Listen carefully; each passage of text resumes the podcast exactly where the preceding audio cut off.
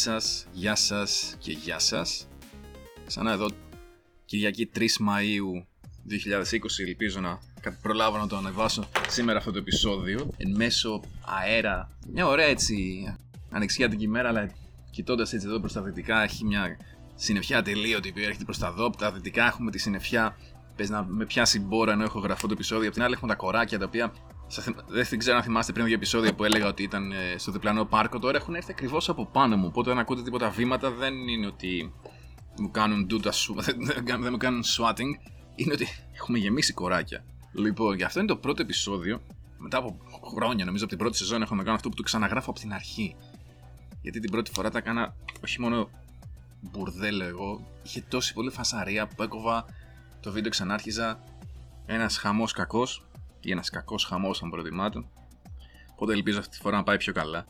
Αρκεί να μην μας τα χαλάσει ο αέρας, γιατί έχω τις σημειώσεις μου και μου τις παίρνει ο αέρας συνεχώς. Τέλος πάντων, τι κάνετε, πώς είστε? Φαίνεται να έχει ψιλοπεράσει και αυτό τώρα το πρώτο κύμα τουλάχιστον του κορονοϊού. Οπότε λένε από αύριο, Δευτέρα, 4 του μηνός, θα μπορούμε να κυκλοφορούμε ξανά χωρίς SMS, χωρίς να λέμε ότι μπορεί να μας πιάσει κάποιος. Και να πληρώσουμε και κανένα πρόστιμο. Όπως είχα πει και σε ένα φίλο μου, του λέω: για σένα χαλάω άνετα 150 ευρώ για να έρθω σε δίρο, γιατί λέει βλακίες.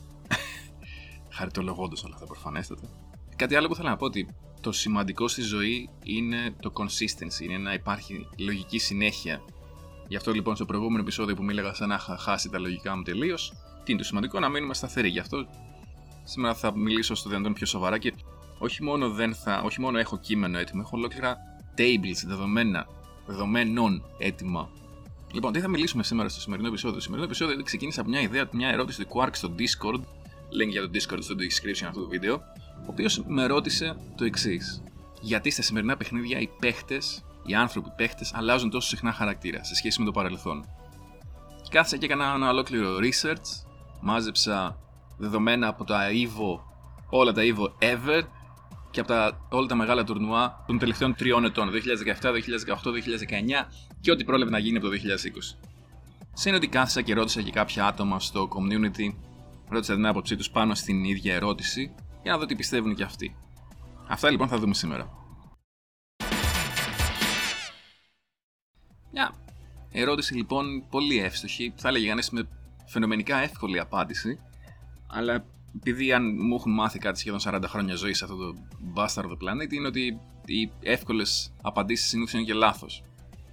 Κάπως έτσι λοιπόν, γιατί όταν έθεσα την ερώτηση σε ένα group για το CVS που έχουμε στο Facebook, απάντησε ο Cross με, πιστεύω, την απάντηση που θα δίναμε όλοι σε πρώτη φάση, ότι τα παιχνίδια σήμερα είναι πιο απλουστευμένα σε σχέση με παλιότερα, και είναι τα fighting παιχνίδια είναι πιο απλουστευμένα σε επίπεδο σίγουρα execution, σε επίπεδο γνώσης που χρειάζεσαι για να παίξεις καλά, τα matchups είναι πολύ πιο απλουστευμένα. Δηλαδή, όταν έχεις ένα Guild Gear Exard και ένα Guild Gear Accent Core πιο πριν από αυτό, που κάθε χαρακτήρας έχει διαφορετικό βάρος, άρα πρέπει να κάνεις και διαφορετικά combos. Καταλαβαίνετε, αυτό είναι ένα επίπεδο πολυπλοκότητας που σημαίνει ότι πρέπει να καθίσεις να μάθεις όλο το cast απ' έξω πώς συμπεριφέρεται όταν το κάνεις combo. Όταν το αφαιρείς αυτό, αφαιρείς και πολλά επίπεδα πολυπλοκότητας, όχι μόνο ένα. Η απάντηση λοιπόν που έδωσε ο Cross και που είναι λογικά το πρώτο πράγμα που σκεφτόμαστε όλοι, είναι ότι τα παιχνίδια είναι πολύ πιο απλουστευμένα, είναι πολύ πιο εύκολο να μάθεις έναν χαρακτήρα πλέον. Άρα και γι' αυτό δεν μαθαίνεις μόνο ένα, μαθαίνεις διάφορους και τον αλλάζεις ανάλογα την περίσταση. Δεν είναι ακριβώς έτσι όμως. Και αυτό το κατάλαβα βλέποντας τα στοιχεία. Αλλά πριν φτάσουμε ακόμα στα στοιχεία, τι μου έδειξε το research, θα αναφερθώ και στις απαντήσεις που δώσαν δύο άλλοι παίχτες, ο Iron Bullet και ο Aenica. Δύο άτομα που ήθελα πάρα πολύ την άποψή τους για έναν πολύ απλό λόγο, γιατί είναι καλύτεροι παίχτες από μένα. Όχι μόνο γι' αυτό. Η αλήθεια είναι ότι ήθελα τη δικιά του την άποψη, γιατί είναι κάτι που δεν είμαι εγώ. Καλός παίχτης, όπως είπαμε. Αλλά επίσης, επειδή είναι character specialists. Ο Iron Bullet είναι real player, το λέμε ότι είναι real player IRL. Αυτό το παλικάρι, ό,τι παιχνίδι και να παίξει, η Marvel 3 έπαιζε και μας κέρδιζε με ρίου. Δηλαδή, triggered γίνομαι μόνο και το σκέφτομαι. Ο Aenica, ένας άνθρωπος, για όσους δεν ξέρετε, είχε βγει τέταρτος στο EVO το 2004, στο Tekken 4, πολλά τεσσάρια. Και πώς, σε ένα παιχνίδι στο οποίο είχε και ένα πολύ ξεκάθαρο S-tier, ήταν full σπασμένος ο Jin Kazama σε εκείνο το παιχνίδι, και το παλικάρι βγήκε τέταρτος στο EVO με τη Julia Chang, η οποία ήταν mid, αν όχι low mid χαρακτήρας. Και ήθελα λίγο τις απόψεις τους, γιατί ο Bullet παίζει, ο Νοσφεράτος παίζει Ρίου, ακόμα και όταν ο Ρίου είναι στα τάρταρα. Ο Ένικα το έχει να το λέει ότι πρέπει να παίζεις το χαρακτήρα που θες και που σου αρέσει, γιατί θα τον κάνεις εσύ να γίνει καλός ο χαρακτήρας. Και πάνω κάτω το ίδιο λέγει και ο Άρεν Μπούλετ. Και οι απαντήσεις που μου δώσαν ήταν πολύ ενδιαφέρουσες. Ο Μπούλετ μου λέει ότι αυτό έχει αρχίσει να χάνεται, γιατί έχει αρχίσει να χάνεται μέσω των e-sports και το ότι πλέον είναι μια δουλειά για τους περισσότερους. Έχει χαθεί αυτή η αίσθηση του pride που υπήρχε παλιότερα, στο ότι εγώ θα παίζω αυτό το χαρακτήρα και θα είμαι ο καλύτερος Ρίου στον πλανήτη, ή θα είμαι ο καλύτερος Ρίου στο οικοδομικό μου τετράγωνο, ή θα έχω την καλύτερη Τζούρι στην Ευρώπη. Υπήρχε αυτό η αίσθηση της υπερηφάνειας παλιότερα. Ήταν έτσι ένα πιο πολύ βέβαια γιαπωνέζικο πράγμα. Και το βλέπεις αυτό σε παιχνίδια όπως το Super Turbo, που είναι ο Κουσουμόντο, ας πούμε, παίζει μόνο Honda. Που ο Honda έχει κάποια πάρα πολύ καλά matchups και έχει κάποια τα οποία είναι απαράδεκτα. Έχει 2-8 match εναντίον του. Δηλαδή κερδίζει 2 από τα 10. Άμα παίξουν 10 παιχνίδια, κερδίζει τα 2. Και επιμένει εκεί με Honda αυτός. Αυτό όμως χάνεται. Γιατί είπαμε, αν θες να πληρώσεις τους λογαριασμούς σου ή να φάνε τα παιδιά σου, δεν θα φάνε με το να πεις ότι βγήκα 56ος, αλλά είμαι ο καλύτερος Ντάλσιμ, ή είμαι ο καλύτερος Τζιν Κουζαράγκη, ή ο καλύτερος Έλφελτ παίχτης σε όλο το τουρνουά. Καλά, Έλφελτ θα βγει πιο ψηλά βασικά. Αλλά με το να βγεις ψηλά, άρα αναγκαστικά αλλάζεις χαρακτήρα. Ή χαρακτήρες στην προκειμένη περίπτωση. Ο Ένικα είπε κάτι ακόμα πιο ενδιαφέρον.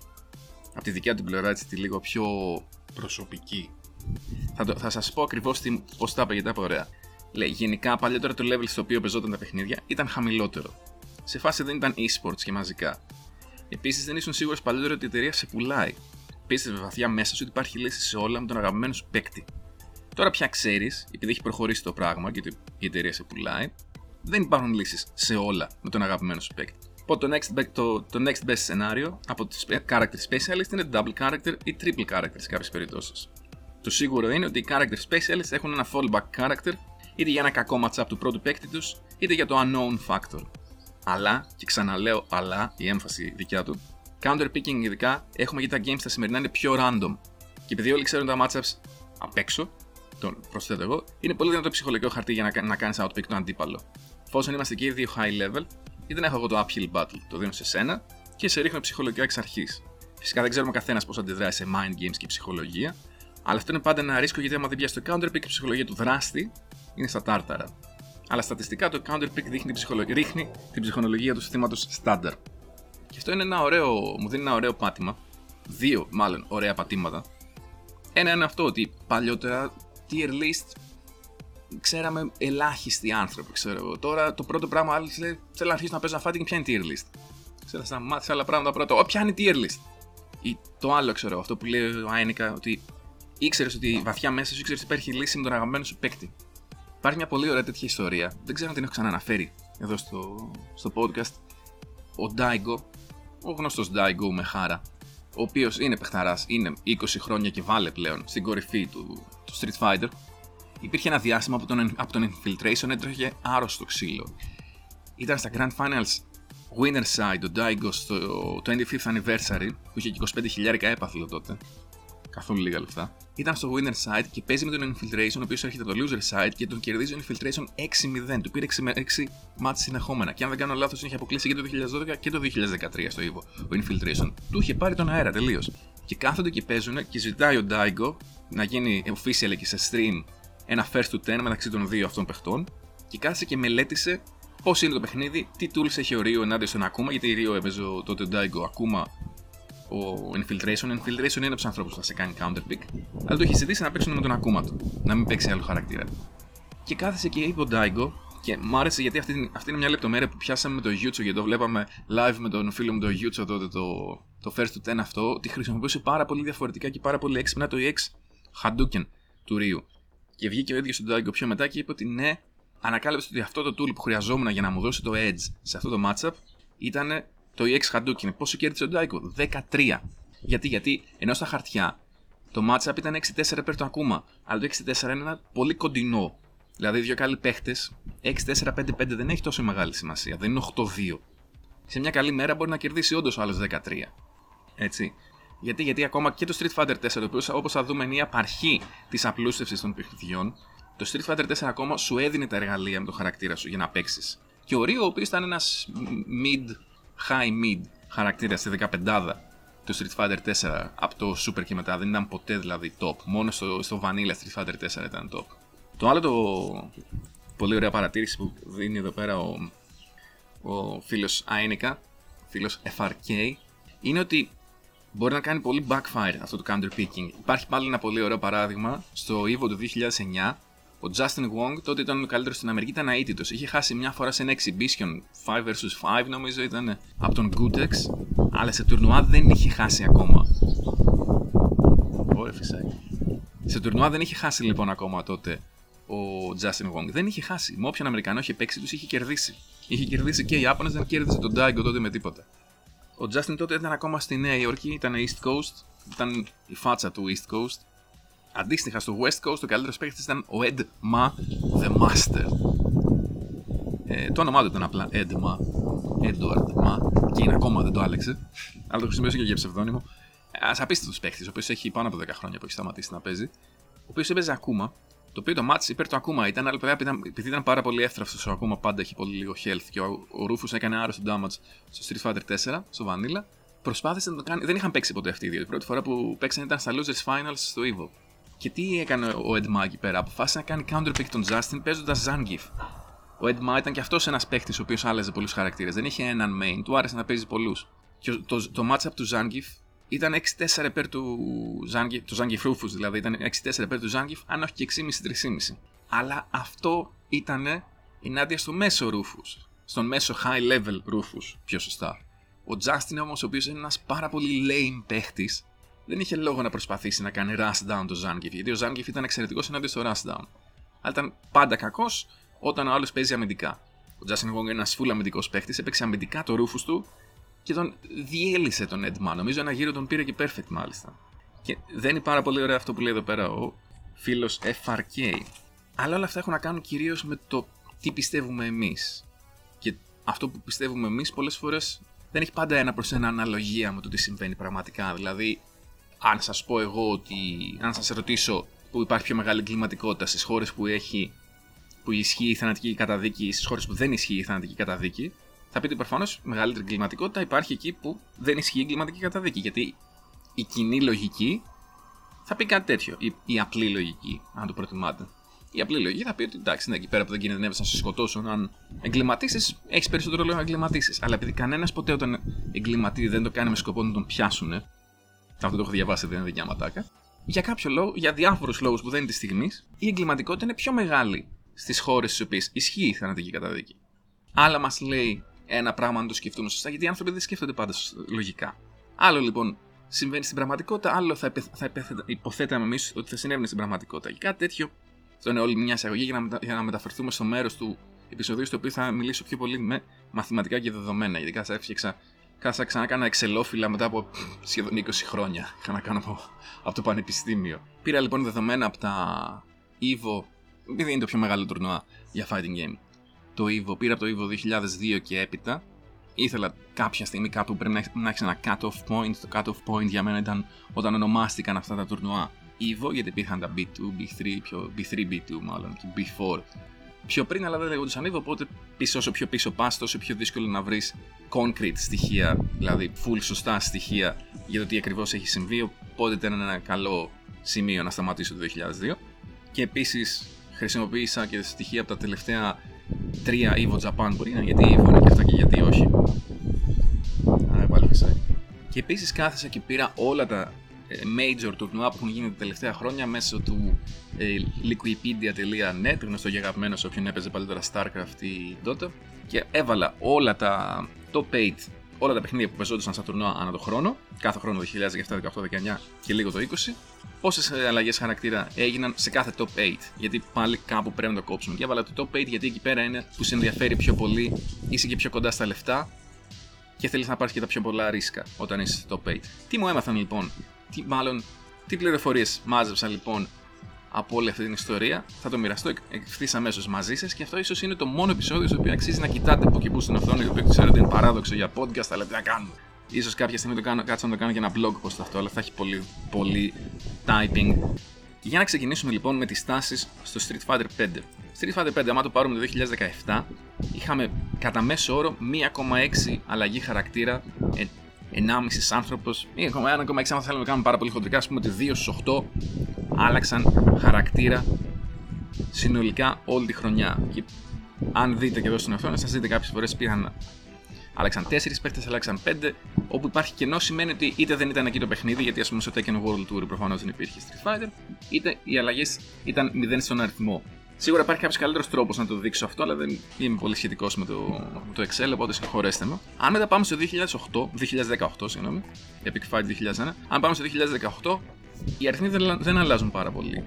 1,8, δηλαδή υπάρχει μια άνοδος, αλλά δεν μπορείς να πεις ότι είναι τόσο μεγάλη. Πάλι, αν θέλουμε να το πούμε πολύ χοντρικά, θα λέγαμε ότι είναι 2 άνθρωποι, 2 παίχτες στους 8. Και μετά πάμε στο 2019, στο οποίο βλέπουμε μέσος όρος έχει ανεβεί αισθητά, είναι στο 2,3, αλλά πάλι πάνω κάτω θα λέγαμε ότι χοντρικά 2 στους 8 κάνουν την αλλαγή. Στο Street Fighter 5, το οποίο ήταν ένα από τα παιχνίδια στα οποία πίστευα ότι θα άλλαζαν πιο πολύ παίχτες στο χαρακτήρα τους. Έχει κάποια ωραία spikes, άμα δείτε με 5 παίχτες, 4 παίχτες, 5 στους 8 να αλλάξουν χαρακτήρα είναι πάρα πολύ έτσι. Αλλά το Street Fighter 5 δεν είναι τόσο. Το συμπέρασμα που βγάζω για το Street Fighter 5 είναι ότι σε αυτό το παιχνίδι ακόμα δεν υπάρχει τόσο πολύ μεγάλη αλλαγή. Υπάρχει μια ανωδική τάση, φυσικά, αλλά δεν είναι τόσο πολύ prevalent που το λέμε στο χωριό μου. Δεν είναι τόσο πιο προφανής αυτή η τάση του να αλλάζουν πιο πολύ χαρακτήρα. Η μόνη διαφορά, και δεν φαίνεται εδώ πέρα, δεν βγαίνει στο διάγραμμα έτσι όπως το έκανα για κάποιο γέλιο λόγο. Τι λέω, αφού αυτό είναι για το 2019, η διαφορά είναι το EVO του 2020. Στο EVO του 2020 άλλαζαν όλοι σαν τα πουκάμισα τους χαρακτήρες. Και σε όλα τα παιχνίδια, και μου έκανε εντύπωση. Και γιατί, αυτό είναι ένα άλλο σημαντικό που θέλω να πω, ότι αυτό που σας είπα και νωρίτερα στην εισαγωγή, ότι ήταν και λίγο οι Ιάπωνες που είχαν πιο πολύ αυτή την αίσθηση του Pride. Επειδή έβλεπα και τα ονόματα. Disclaimer για όλα αυτά τα πράγματα, προφανώς small sample size. Εγώ δεν είμαι κάποιος στατιστικολόγος, μόνο σαν χόμπι μου αρέσει και δεν έχω ασχοληθεί και τόσο πολύ. Αν έχω κάνει κάποια λάθη, συγχωρέστε με, για χάριν συζητήσεως είναι όλη αυτή η φάση ούτως ή άλλως. Αλλά αυτό που παρατήρησα, επειδή έβλεπα τα ονόματα και των παιχτών πολλές φορές, εκτός από το πόσες φορές γίνονταν αλλαγές, στο Street Fighter 5 έβλεπα και τα ονόματα, γιατί τα αναγνωρίζω και πιο εύκολα με τι άλλο, γιατί έχω δει πολύ Street Fighter. Αυτοί που άλλαζαν κυρίως χαρακτήρα ήταν ο Φούντο και ο Μπόντζαν. Δηλαδή, όπου υπάρχουν μόνο δύο είναι αυτοί. Και δηλαδή υπάρχουν πολλά διάρκεια. Γιατί τώρα πάνε για μαζί μας, δεν ξέρω γιατί. Γιατί είναι και αυτοί πλέον επαγγελματίες, θέλουν να κερδίζουν. Οπότε σου λέει: άμα πάω να χάσω, ας πάρω το χαρακτήρα που έπαιζα για τόση σεζόν. Λέει ο Φούντο, τώρα έχει γυρίσει σε Μπέρντι, αλλά δεν τον έχει μάθει τόσο καλό σε τη Μίκα. Σου λέει: με τη Μίκα, μάλλον θα έχω περισσότερες πιθανότητες. Ας πάρω Μίκα. Αντίστοιχα, ο Μπόντσαν σου λέει: έλα με τον αέρα. Δεν λέει αυτό ο Μπόντσαν.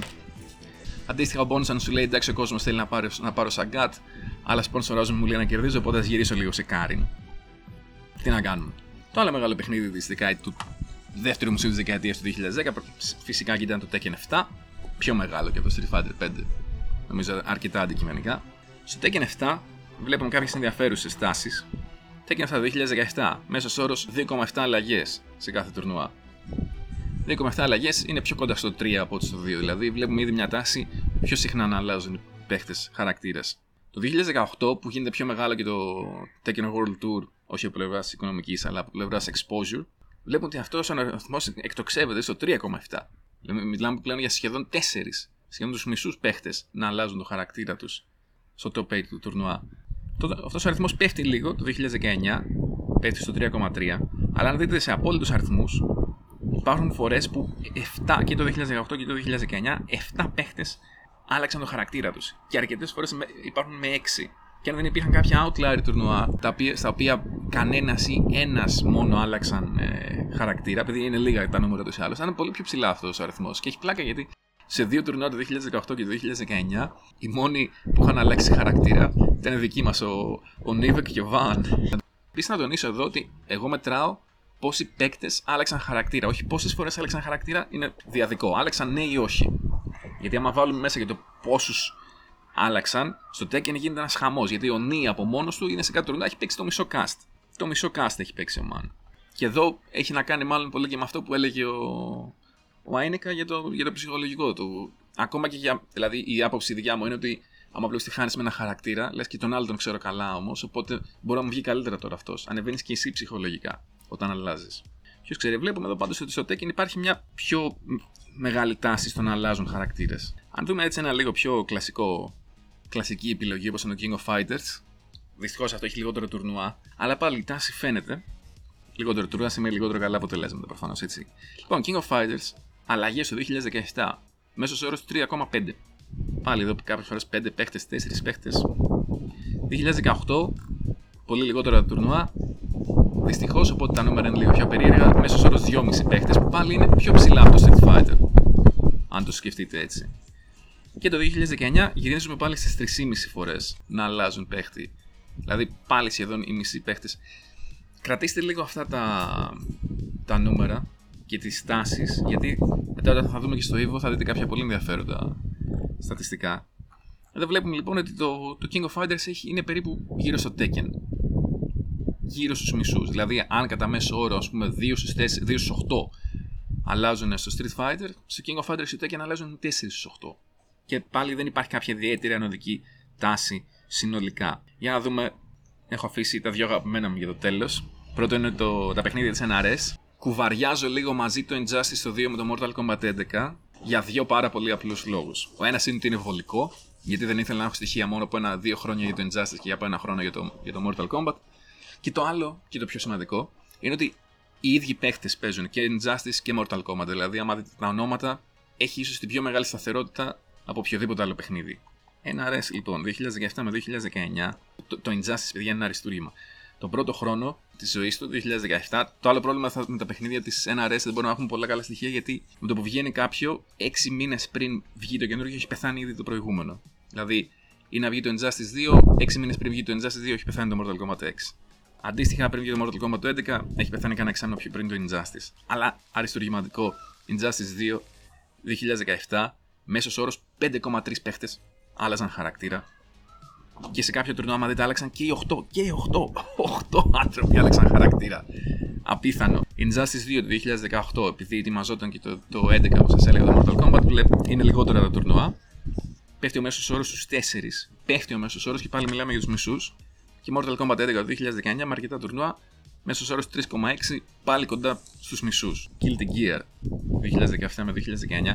Να τονίσω ότι αν ήθελα να κάνω ένα πάρα πολύ εμπεριστατωμένο τέτοιο research, θα πρέπει να δούμε ποιες ήταν οι εκδόσεις, πότε ήταν το patch, γιατί σε κάποια τουρνουά, άμα αλλάζουν 8 και σαλούν έναν, κάποια. Έχω την αίσθηση ότι κάποια αυτά τα τουρνουά ήταν character locked, γιατί ήταν περίεργο παίχτες που. Σε αυτά τα outlier ίσως ρίξω μια δεύτερη ματιά, αλλά ήδη μου έχει πάρει πάρα πολύ καιρό αυτό το επεισόδιο και θα το κόψω και στη μέση, σας το λέω από τώρα. Θα ήθελα να αναφερθώ πιο μετά για αυτό, αλλά θα το πω από τώρα ότι τα συμπεράσματα που βγάζω, τα μισά θα τα αναφέρω τώρα και τα άλλα μισά σε ένα επεισόδιο διαφορετικό, γιατί ήδη είμαστε στα 28 λεπτά, ξέρω εγώ. Λοιπόν, Guilty Gear Xrd.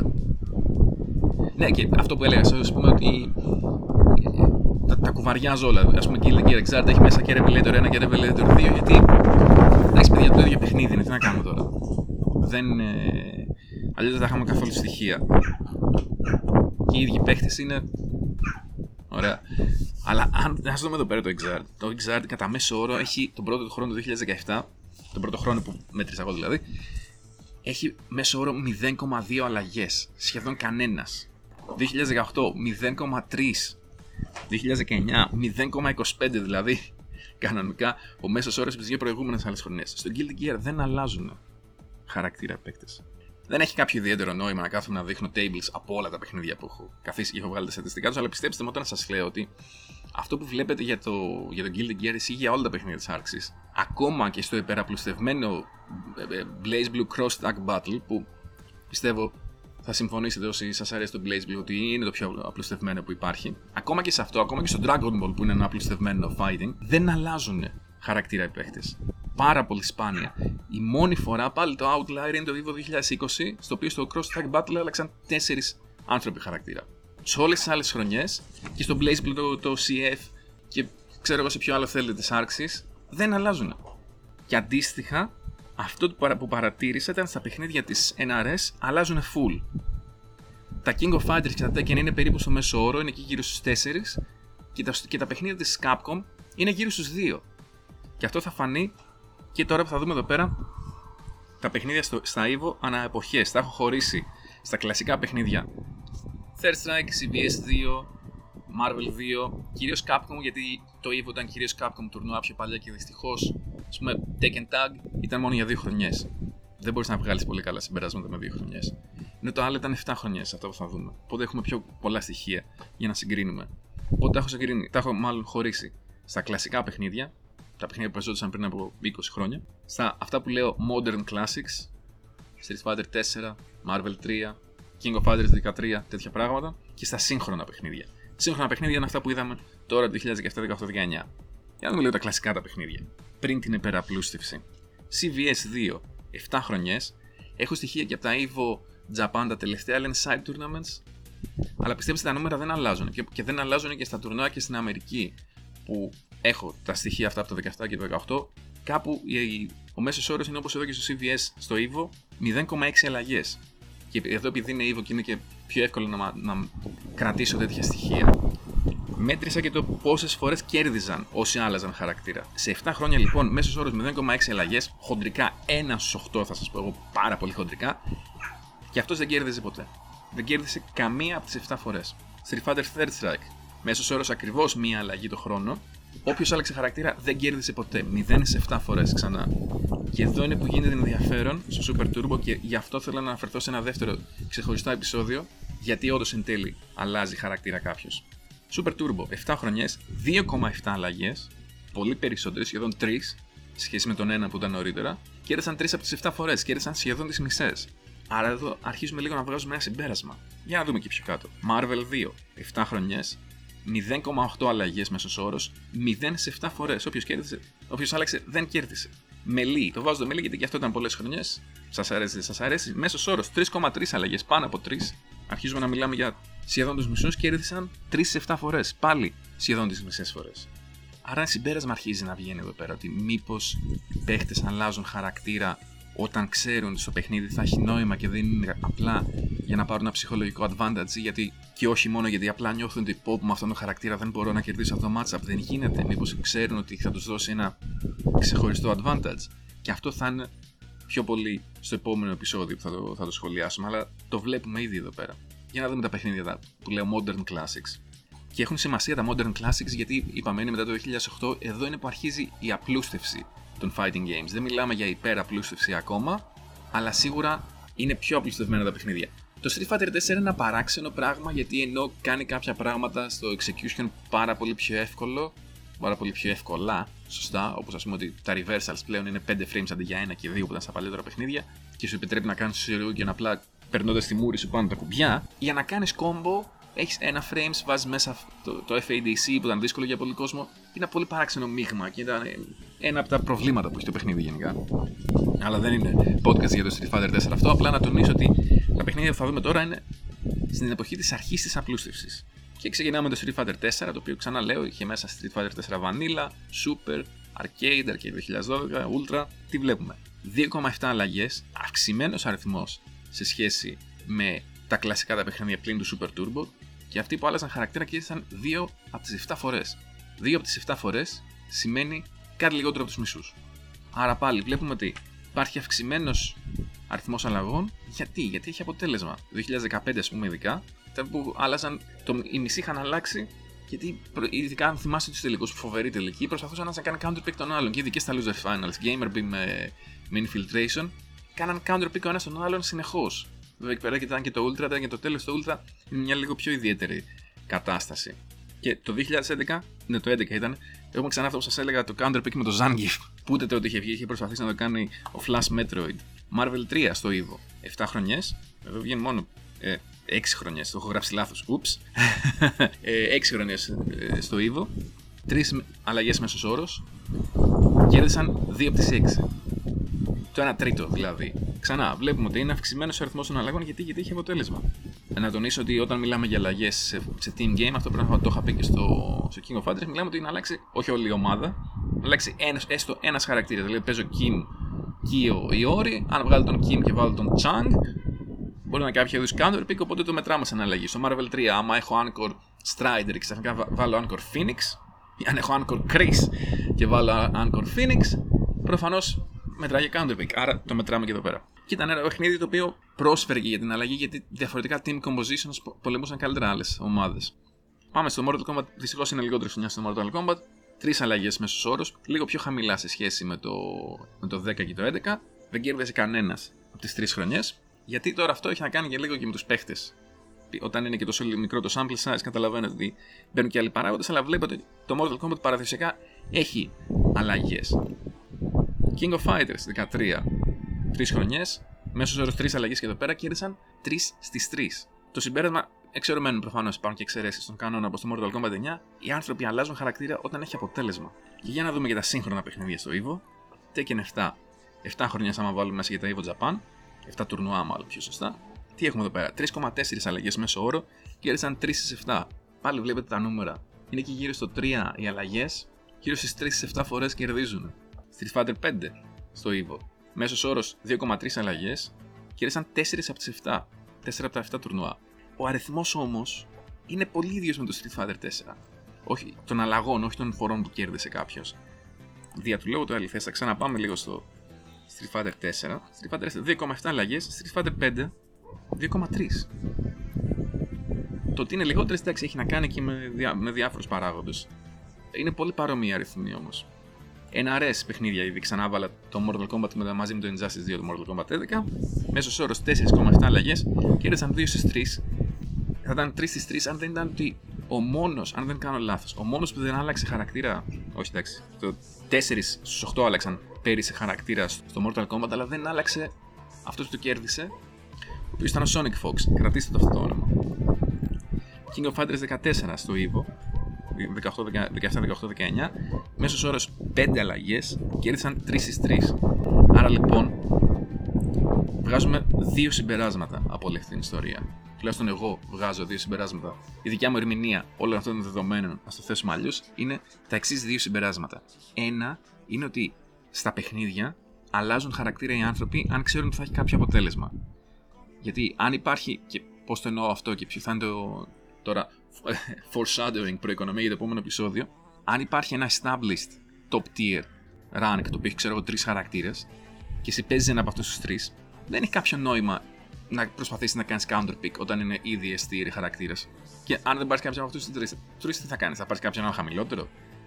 Στα περισσότερα παιχνίδια δεν ισχύει κάτι τέτοιο, δεν μπορεί ένας παίκτης από χαμηλότερο tier να κερδίσει κάποιον S tier. Υπάρχουν εξαιρέσεις, θα τις δούμε αυτές στο αντίστοιχο επεισόδιο. Άρα λοιπόν, οι παίκτες θα αλλάξουν χαρακτήρα αν ξέρουν ότι μπορεί να τους δώσει κάποιο edge, και το βλέπουμε τα παιχνίδια στα οποία αλλάζουν πιο συχνά χαρακτήρες. Υπάρχουν και πιο πολλοί νικητές οι οποίοι άλλαξαν χαρακτήρα. Δεν είναι όλα CVS, Third Strike. Βασικά αυτά είναι 3 λοιπόν τα συμπεράσματα. Το ένα συμπέρασμα είναι αυτό, ότι οι παίκτες θα αλλάξουν χαρακτήρα αν ξέρουν από πριν, γιατί είπαμε, ξέρουν πιο πολύ πλέον τα παιχνίδια, ξέρουν πιο πολλά. Οι competitive παίχτες ξέρουν πιο πολλά πράγματα για τα παιχνίδια. Επειδή έχουν αυτή τη γνώση, ξέρουν ότι αν θα τους δώσει κάποιο edge το counter pick, θα το κάνουν και θα δικαιωθούν. Το άλλο το συμπέρασμα, βλέποντας τα κλασικά παιχνίδια και τα μοντέρνα παιχνίδια, βλέπουμε ότι. Γιατί οι αριθμοί που σας έδειξα για το Third Strike δεν έχουν αλλάξει τώρα, που είναι τελείως άλλοι παίχτες που παίζουν Third Strike το 2019 και το 2020 και τελείως διαφορετικοί αυτοί που παίζουν το 2003. Αλλά τα νούμερα στις αλλαγές είναι περίπου τα ίδια, είναι γύρω στο 1 και συνήθως πιο κάτω. Και αυτό έχει να κάνει με το ότι είναι και δύσκολο το Third Strike, έτσι, δεν είναι εύκολο να ξέρεις πολλούς χαρακτήρες. Άρα, από την εποχή της υπεραπλούστευσης και μετά, βλέπουμε πιο πολλές αλλαγές. Από το 2008 και μετά, στα παλιά τα παιχνίδια, ακόμα και σήμερα, βλέπουμε τον ίδιο αριθμό αλλαγών. Αυτό είναι το δεύτερο συμπέρασμα. Και το τρίτο συμπέρασμα, το οποίο το βρίσκω λίγο παράδοξο και θα ήθελα και τη δική σας την άποψη τώρα πάνω σε αυτό, είναι ότι οι παίχτες που παίζουν συγκεκριμένα παιχνίδια από συγκεκριμένες εταιρείες έχουν και μια τάση να αλλάζουν χαρακτήρες ή να μην αλλάζουν αντίστοιχα. Αυτοί που παίζουν παιχνίδι της άρξης δεν αλλάζουν. Το ίδιο ισχύει, όπως σας είπα, στο Blaze Blue, στο Grand Blue Fantasy δεν έχω κοιτάξει. Στο Dragon Ball ακόμα, στο Dragon Ball, το οποίο είναι ένα απλουστευμένο παιχνίδι, το οποίο έχει πάρα πολλούς χαρακτήρες και δυνητικά θα μπορούσε να έχει πάρα πολύ βρωμιά, δεν προσπαθούν να κάνουν counter pick. Ούτε οι χαρακτήρες δεν αλλάζουν καν μεταξύ τους να πεις ότι δεν ξέρουν το matchup. Δεν ξέρω τι γίνεται. Και έχει πλάκα γιατί ο Sonic Fox, παρατηρώντας τα νούμερα του, από όταν άρχισε να παίζει Dragon Ball competitively πάρα πολύ και ήταν από τους καλύτερους, κακά τα ψέματα, σταμάτησε να παίρνει και τόσους πολλούς χαρακτήρες στα NRS παιχνίδια. Το βρίσκω πάρα πολύ διασκεδαστικό. Πάρα πολύ αστείο αυτό. Λοιπόν, οι παίχτες άρξης δεν αλλάζουν σχεδόν καθόλου. Αντίθετα, οι NRS παίχτες πλην του Sonic Fox πλέον, από ό,τι φαίνεται, αλλάζουν συνεχώς. Tekken και King of Fighters είναι πάρα πολύ ψηλά και αυτοί, και μετά έχεις τους παίχτες που παίζουν Capcom παιχνίδια, τα οποία είναι περίπου 1 στους 4 που θα κάνουν την αλλαγή. Είναι ανάμεσα από τα παλιά τα παιχνίδια της Capcom της 20ης και το Tekken. Βρίσκονται εκεί πέρα ανάμεσα. Αυτό έχει να κάνει με τη φιλοσοφία που βάζει η εταιρεία στο παιχνίδι, έχει να κάνει με τη φιλοσοφία των παιχτών που παίζουν αυτά τα παιχνίδια. Δεν το ξέρω αυτό και αυτό επίσης θα είχε ενδιαφέρον να καθίσει να το ψάξει κάποιος παραπάνω, ίσως και εγώ. Αν έχετε κάποια άποψη πάντως πάνω στο θέμα, πείτε το μου, γιατί το βρίσκω πολύ διασκεδαστικό, πολύ ενδιαφέρον. Αυτά είναι τα συμπεράσματα που βγάζω από το σημερινό τεράστιο σε διάρκεια επεισόδιο. Στο επόμενο επεισόδιο θα δούμε λίγο πιο πολύ πόσο παίζει το counterpicking στα παιχνίδια που έχουν πολλούς χαρακτήρες, που έχουν χαρακτήρες S-tier και στα παιχνίδια τα οποία παίζονται κυρίως με high και mid-tier χαρακτήρες. Αυτά στο μέλλον όμως, όχι ακόμα. Well, I got the picture. Δεν ξέρω αν σας άρεσε γενικά το στυλ αυτού του επεισοδίου, το οποίο είναι πολύ διαφορετικό σε σχέση με ό,τι έχω κάνει πιο πριν. Και πραγματικά νομίζω ότι για να εκφράσω σωστά αυτά που θέλω να περάσω μέσα από το επεισόδιο, θα πρέπει να κάνω κάποιο είδους blog post, το οποίο μπορεί ανάλογα με τον χρόνο και την όρεξη που θα έχω. Αλλά πραγματικά θέλω το feedback σας σε αυτό το στυλ επεισοδίου. Και αν έχετε κάποια έτσι παρόμοια ερώτηση που χρειάζεται για να απαντηθεί, θα χρειαστεί κάποιο είδους research ή θα βοηθούσε το research. Με αυτά και μετά βγει και ήλιος ανάξει και μάλλον δεν θα βρέξει. Μην διστάσετε να ρωτήσετε. Ευχαρίστως τουλάχιστον να το προσπαθήσω. Γιατί και αυτό το επεισόδιο μου πήρε πολύ καιρό. Είπαμε, με Excel δεν είναι ότι είμαι expert. Χρειάστηκε λίγο να το ξαναδώ. Κάποια δεδομένα, ακόμα και σήμερα, κάποια δεδομένα τα ανακάλυψα ότι τα είχα λάθος. Χρειάστηκε και να τα ξαναπεράσω, να ξαναφτιάξω τα tables, τα charts. Χαμός. Αλλά εντάξει, είναι διασκεδαστικό, έχει και αυτή τη φάση του. Οπότε ευχαρίστως να το ξαναδώ. Για την ώρα κάπου εδώ θα σας αφήσω. Ευχαριστώ πάρα πολύ όσους κάθισατε και ακούσατε αυτό το επεισόδιο μέχρι το τέλος του. Να προσέχετε τον εαυτό σας και τους γύρω σας. Μακάρι αυτή η ιστορία με τους ιούς και τις βλακίες να τελειώνει σύντομα. Να μην χρειάζεται. Γιατί εγώ είμαι σπιτόγατος, δεν με πειράζει να μένω σπίτι, αλλά είναι η φάση αυτή το ότι έχεις ένα φόβο στο μυαλό σου συνεχώς. Μακάρι να τελειώνει γρήγορα και το δεύτερο κύμα να μην είναι τόσο δυνατό όσο φοβόμαστε. Τέλος πάντων, όλα αυτά στο μέλλον. Την πρώτη φάση την περάσαμε με τον ένα τον άλλο τρόπο. Τέλος πάντων, αυτά για την ώρα. Τα λέμε στο επόμενο επεισόδιο. Αντιός.